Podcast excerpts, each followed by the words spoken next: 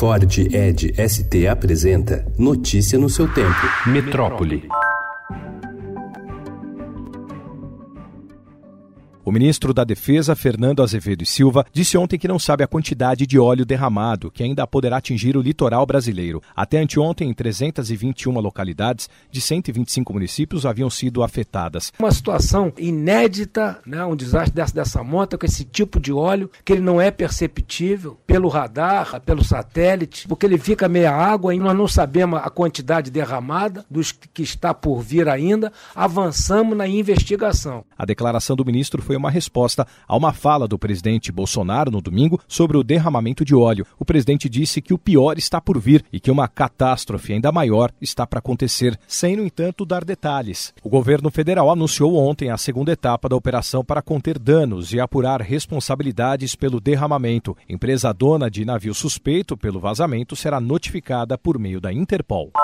Governo altera plano para Camarão e afeta manguezais. Mudança feita pelo presidente do Instituto Chico Mendes de Conservação da Biodiversidade no dia 30 ocorreu a revelia de pareceres técnicos do próprio órgão. O Pantanal registrou em outubro de 2019 o maior número de queimadas dos últimos 17 anos para esse mês do ano, segundo dados do Instituto Nacional de Pesquisas Espaciais, o INPE. De acordo com o balanço do órgão, foram 2.430 focos de incêndio registrados no mês passado no bioma. O número é 1.925% maior do que o verificado em outubro do ano passado.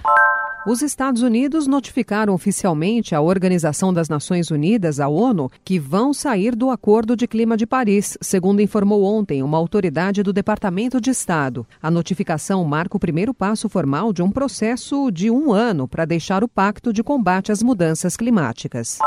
O paleontólogo Fabiano Vidori Iori identificou como uma vértebra de titanossauro o fóssil que retirou do barranco de uma grota há um mês na zona rural de Uchoa, região norte do estado de São Paulo. O osso que estava isolado por ter se separado do esqueleto foi levado para o Museu Paleontológico Pedro Candolo, na área urbana. Notícia no seu tempo. É um oferecimento de Ford Edge ST, o SUV que coloca performance na sua rotina até na hora de você se informar.